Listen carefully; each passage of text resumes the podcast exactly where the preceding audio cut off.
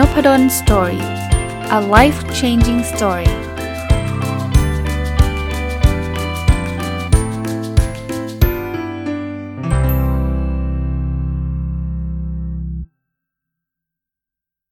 สวัสดีครับ ยินดีต้อนรับเข้าสู่นพดล Story Podcast นะครับแล้ววันศุกร์นะครับ ยินดีต้อนรับเข้าสู่รายการ MBA Weekly นะครับ ก็สัปดาห์นี้จะกลับมา รีวิวหนังสือเล่มนี้นะครับ The Visual MBA ของคุณเจสันแบรอนซึ่งจะมีมันคุณเจสันแบรอนนี่ก็ไปเรียน MBA ที่อเมริกานะครับ น่าจะเป็นคนอเมริกันนั่นแหละ แล้วก็มีช็อตโน้ตที่จดสรุปการเรียน MBA ไว้ ผมคิดว่าจะเป็นประโยชน์กับรายการนี้ด้วยคนฟังรายการนี้อาจจะไม่ได้เรียน MBA ก็ได้นะครับ ก็เลยอยากจะเอาความรู้ของ MBA เนี่ยมาเล่าให้ฟังก็เลยขออิงกับหนังสือเล่มนี้นะครับ The Visual MBA นะวันนี้เนี่ย จะมาเป็นวิชาชื่อ managerial accounting นะครับ ก็ถ้าแปลเป็นไทยนะ managerial แปลว่าเชิงการจัดการ accounting เนี่ยก็คือบัญชีนะครับ จะแปลว่าบัญชีการจัดการหรืออะไรก็แล้วแต่เนี่ยเเล่าเท้าความให้ฟังนิดนึงนะครับวิชาบัญชีเนี่ยตอนผมเรียน MBA เมื่อสัก 20 ปีที่แล้วเนี่ยมันก็จะมีอยู่ 2 วิชานะครับ เป็นวิชาบังคับเนี่ยเขาเรียกว่า financial accounting ก็คือเป็นการบัญชีการเงินนะ การทำงบการเงินอะไรต่างๆ นานา นะครับกับวิชาเลือกนะซึ่งผมก็ไปลงเรียนเนี่ยก็คือ managerial accounting บัญชีเหมือนกัน แต่เป็นเป็นบัญชีที่ใช้ในการตัดสินใจนะครับเป็นบัญชีที่ใช้ในการจัดการสำหรับผู้บริหารนะเรียนก็ชอบนะครับชอบ คราวนี้เเมื่อตอนที่แล้วถ้าใครจำได้นะผมพูดถึงเรื่องงบการเงินนะก็เอามาจากหนังสือเล่มนี้ก็โดนอาจารย์ ภาคบัญชีแซวนะครับว่าเอ๊ะจะมาสอนบัญชีแล้วอะไรเงี้ยจริงๆไม่ได้สอนนะฮะกก็ก็อาศัยความรู้ MBA แล้วก็อ่านหนังสือแล้วก็รีวิวให้ฟังเป็นแบบเบื้องต้นสุดๆนะวันนี้อาจจะโดนแซวอีกเหมือนกันว่าโอ้ยมาเข้ามาในเรื่อง managerial accounting แล้วเพราะผมก็รู้จักอาจารย์ภาคบัญชีหลายๆท่านนะที่สอนวิชาเหล่านี้นะครับก็ขออนุญาตแล้วกันนะครับเป็นเป็นแบบเบื้องต้นทั้งนั้นเลยนะครับเอามาจากหนังสือด้วยนะครับบวกกับ ความรู้เบื้องต้นที่เคยเรียน MBA มานะครับก็จะมารีวิวให้ฟังเป็นความรู้นะครับ เริ่มต้นจากประเภทของต้นทุนก่อน เขาก็จะมีต้นทุนอยู่ 2 ประเภทนะต้นทุนอันแรกเรียกว่า fixed cost เป็นต้นทุนคงที่นะครับ กับต้นทุนอันที่2เนี่ยเขาเรียกว่า variable cost ก็คือต้นทุนผันแปรครับเขาบอกยกตัวอย่างนะสมมติว่าร้านขายน้ำมะนาวเนี่ยไอ้ค่าเช่าร้านเนี่ยที่เราต้องไปเช่าพื้นที่เนี่ย เขาอาจจะใช้สมมุตินะผมผมใส่ตัวเลขคร่าวๆนะ เดือนละ4,000อย่างเงี้ยอันนี้คุณจะขายน้ำมะนาว 1 แก้ว 10 แก้วร้อยแก้วพันแก้วก็เดือนละ 4,000 อย่างนี้เขาเรียกว่า fixed cost คือคำว่าฟิกคงที่เนี่ยมันหมายความว่ามันไม่ได้เปลี่ยนไปตามจำนวนยอดขาย คือยอดขายคุณจะเพิ่มหรือจะลดไม่เกี่ยว ยังไง 4,000 คุณต้องจ่ายต่อเดือนอยู่แล้ว ส่วน variable cost เนี่ยก็คือต้นทุนผันแปรคำว่าผันแปรคือผันแปรตาม จำนวนชิ้นที่ขายได้ เช่น น้ำมะนาวเนี่ย คุณจะต้องมีมีมีมะนาวมาทำน้ำใช่ไหมมาคั้นน้ำมีน้ำคงน้ำแข็งเนี่ยไอ้คอสพวกนั้นเนี่ยถ้าคุณไม่ขายเลยสักแก้วหนึ่งคุณก็ไม่ต้องซื้อมะนาวมาใช้ หรือคุณก็ไม่ต้องซื้อน้ำแข็งมาใช้ ถ้าคุณขาย 1 แก้วก็มะนาวน้อยหน่อย น้ำแข็งน้อยหน่อย ขาย 10 แก้วก็เยอะหน่อย ขายร้อยแก้วพันแก้วมะนาวกับน้ำแข็งก็จะเพิ่มตาม อันเนี้ยเขาเรียกว่า variable cost ราะฉะนั้นใน variable cost เนี่ย ส่วนใหญ่ก็จะเป็นหน่วยจะเป็นบาทต่อชิ้น เช่น เท่าไหร่ 4 บาทต่อแก้ว อย่างเงี้ย 4 บาทต่อแก้วนะ อันนี้คือ variable cost ส่วน fixed cost คือ 4,000 ก็ 4,000 นะครับ คราวนี้เนี่ย ถัดไปเนี่ย ถ้าเอา ถ้าเราเอารายได้รายได้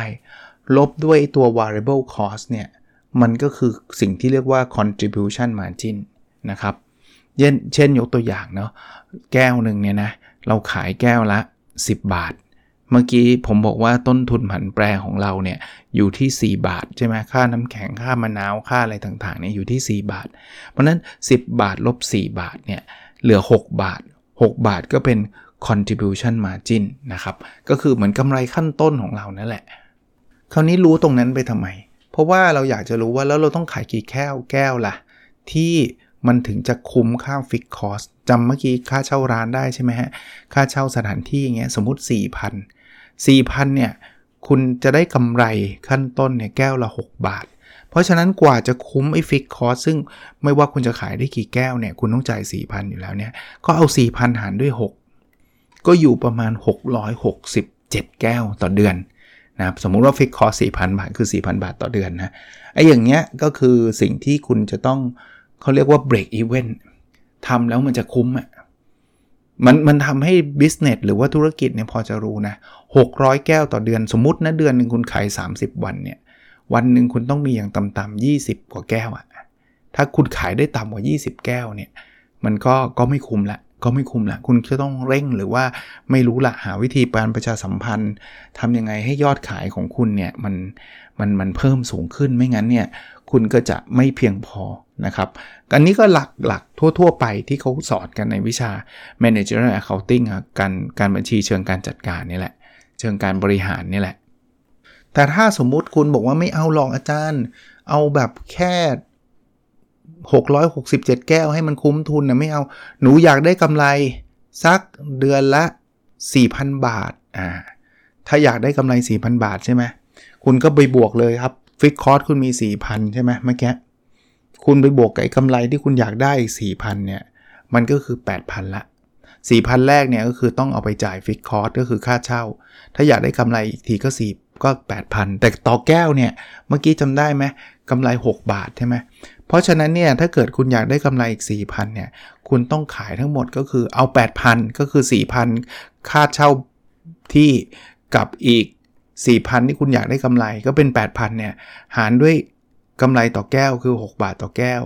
คุณต้องขายให้ได้ 1,333 บาทเอ้ย1,333 แก้วต่อเดือน ตกเดือนอ่าวันละประมาณ 44 แก้ว ก็ลองคิดดูว่า คุณจะทำได้ไหม อันนี้คือเอาโกหรือเอาเอาเป้าหมายเนี่ยบวกเข้าไปด้วยนะครับ หรือจะเอาคำนวณอีกแบบหนึ่งนะ อยากจะรู้ว่า เอ๊ะ วันหนึ่งคุณจะเเดือนหนึ่งเนี่ยคุณจะมีกำไรเท่าไหร่นะครับ หรือวันหนึ่งก็ได้นะ คุณจะมีกำไรเท่าไหร่นะครับ ก็ลองคิดดูวันง่าย ๆ สมมุติว่าวันหนึ่งเนี่ยคุณขายได้ 200 แก้วนะครับ วันหนึ่ง200 แก้ว แก้ว ราคานะราคา 10 บาท เพราะนั้นคุณก็ได้เงินมา 2,000 บาทแล้วอันนี้คือรายได้ ส่วน variable cost ของคุณเนี่ยวันหนึ่งเนี่ยคุณมี 6 บาทใช่ไหมเมื่อกี้200 แก้วก็ 1,200 บาท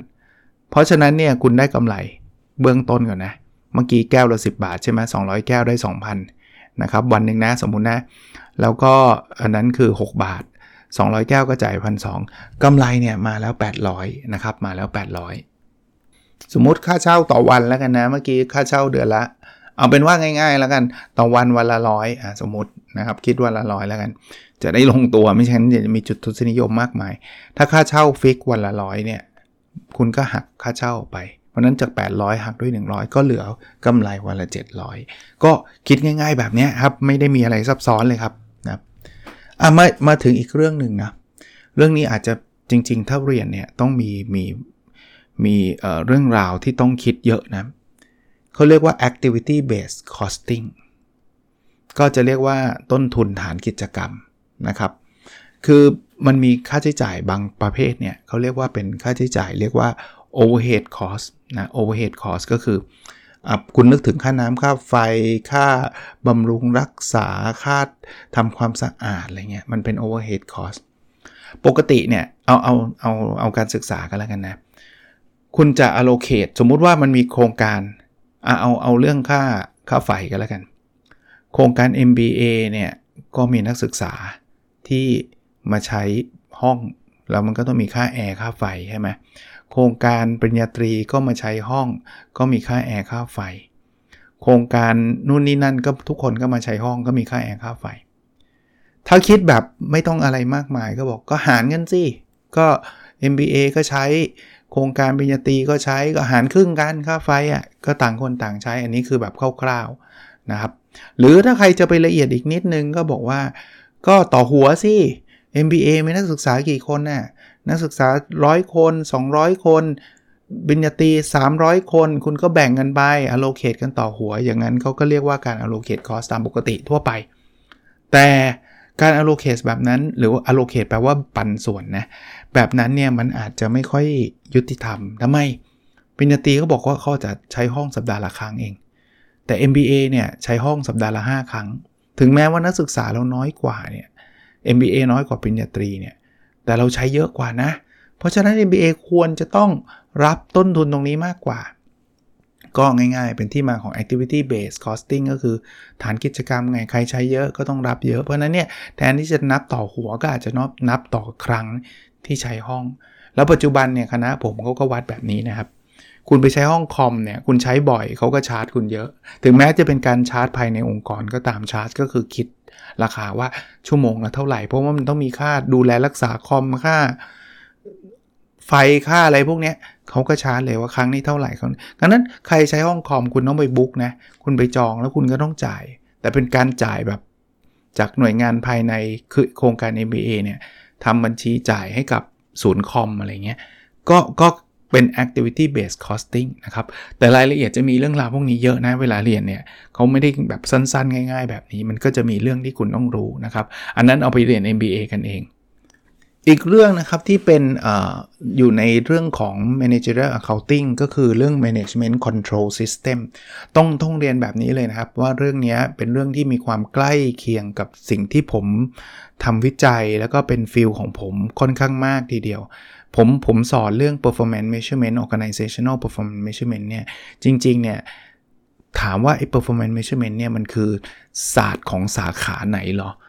ต้องบอกว่ามันมีความคาบเกี่ยวอยู่หลายสาขานะครับ ผมอยู่สาขา operation management ก็ใช่ เพราะว่า operation management ก็มีการวัด มีการประเมิน แต่ส่วนใหญ่สาขาผมก็จะเป็นการวัดการประเมินพวกกระบวนการทำงานต่างๆ จะเป็นว่าเป็นสาขาบัญชีก็ใช่ จะเข้าข่ายของ management control system ซึ่งจะเรียกว่าระบบของการควบคุมทางด้านการจัดการ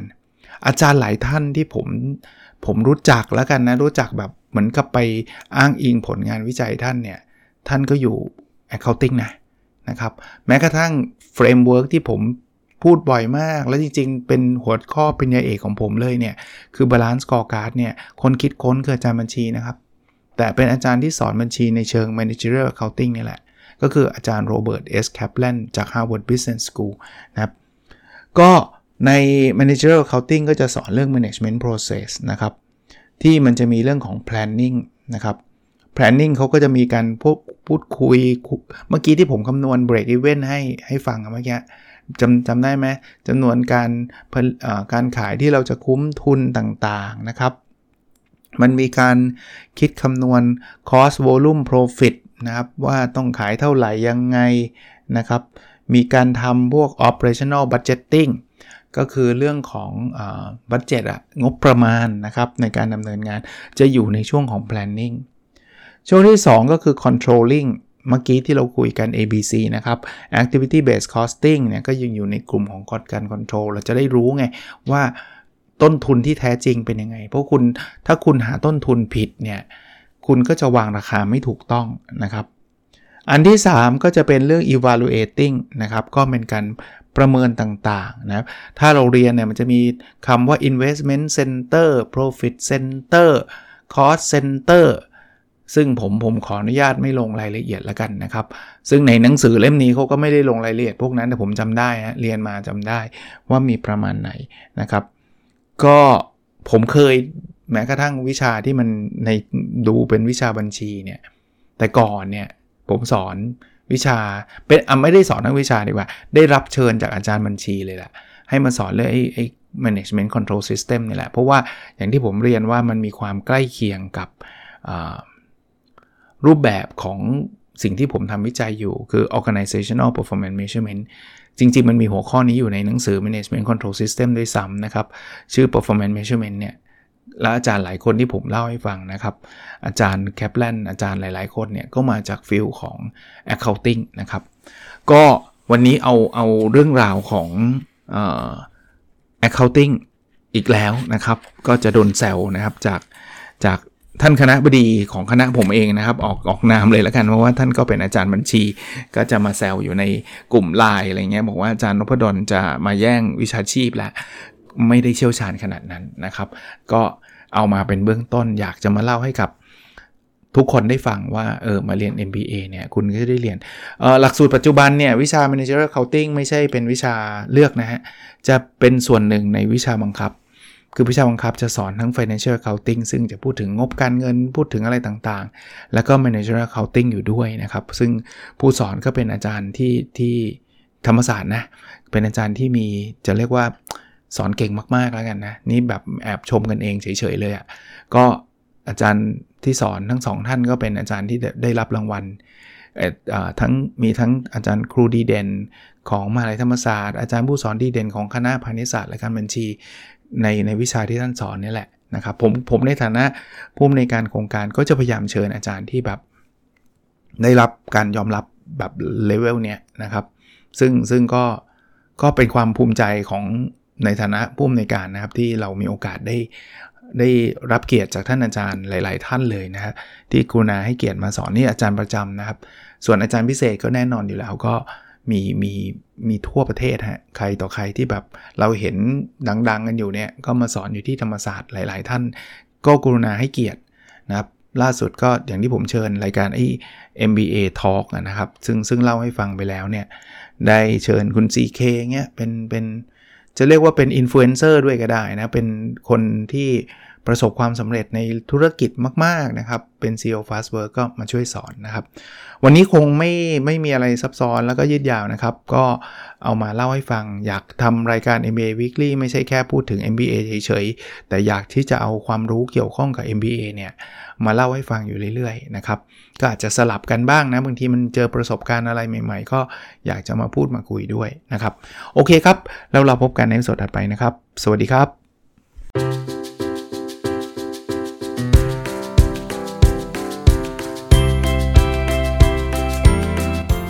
n o p a d o n Story a life changing story